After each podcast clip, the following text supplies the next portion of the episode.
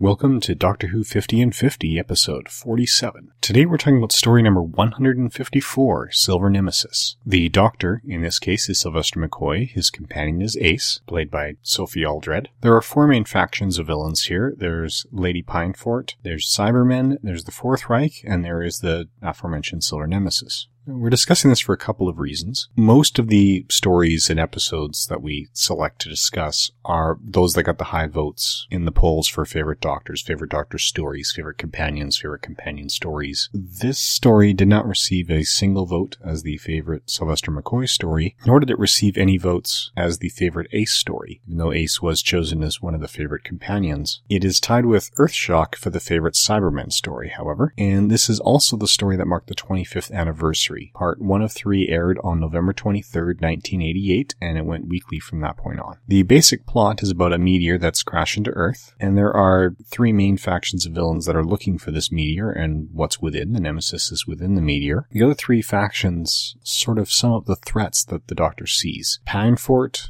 is a threat from the past. She has traveled to the future using magic from 1638. We have the Fourth Reich, or what's attempting to be the Fourth Reich, as a present villain, and we have a futuristic, if not a future villain, in the Cybermen. And they all show up hunting the Silver Nemesis. The meteor that the Silver Nemesis is in comes by every 25 years, which hints that there may be a connection to the Doctor's original visit from an unearthly child. Although that doesn't make complete sense, since Peinforte recognizes the Doctor in his current incarnation, which was apparently the one that sent this meteor on this orbit in the first place. Now, Nemesis, its bow and its arrow are actually Gallifreyan artifacts which somehow made their way to Earth. And if you can control a bow and arrow, then you can command the Nemesis, which is basically an intelligent weapon of immense power. Enough power to wipe out an entire Cybermen fleet. So while these three factions are looking to gain control over the Nemesis, the Doctor and Ace are looking to get it as well and to fight back and dispose of the Nemesis before it falls into the wrong hands. The story doesn't start off that way. It starts off with them checking out a jazz gig with jazz musician Courtney Pine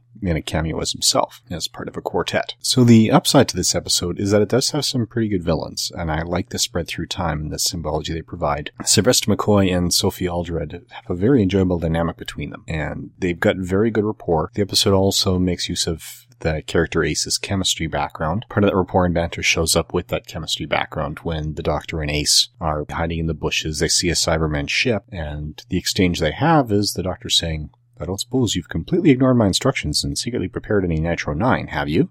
What if I had? Naturally, you wouldn't do anything so insanely dangerous as to carry it around with you, would you? Of course not. I'm a good girl. I do what I'm told.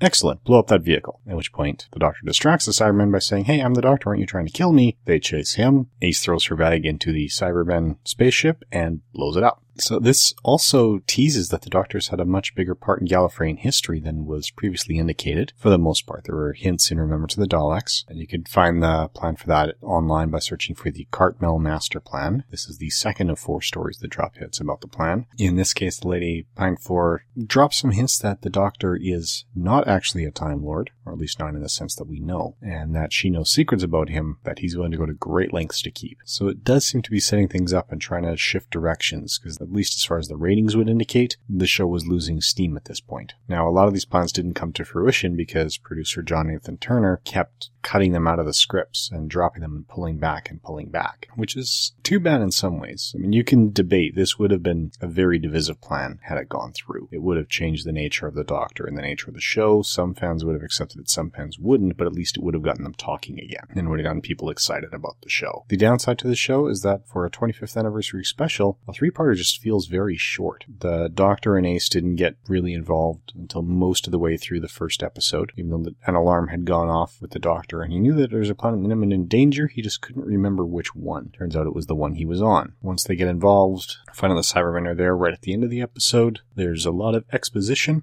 as the Doctor explains the nature of the Nemesis as a Gallifreyan weapon, and that he's the one that sent it into its orbit in the first place. Then it feels a bit rushed. So we have the Fourth Reich here as a set of villains, but that's just the label they have. They're villains with German accents who want a weapon of power. They don't develop the Fourth Reich or do anything with that at this point. We have no idea how this Lady Peinforte from the past knows what she knows about the Doctor. None of that is explored. They've got a history, appears to be a history with this regeneration, but none of that is shown on screen. It just already happened. And similarly, we have no idea why the Cybermen are aware of this weapon and why they're coming for the Nemesis, but any other alien species are not. There's just a lot of unanswered questions. I think this suffered from the short seasons that Doctor Who had at this point and had it in the full 26 episode seasons you know, that we had with Tom Baker and with Peter Davison, or the equivalent of such with that first Colin Baker season which didn't have 26 half hour episodes, it had 13 full hour episodes. I think they would have spent a little more time telling this story and given it some more breathing room. As it stands with the shortened seasons, it just doesn't come off as well as it should. This really needed to be more than three parts. Even the five doctors for the 20th anniversary special came across in a much better light with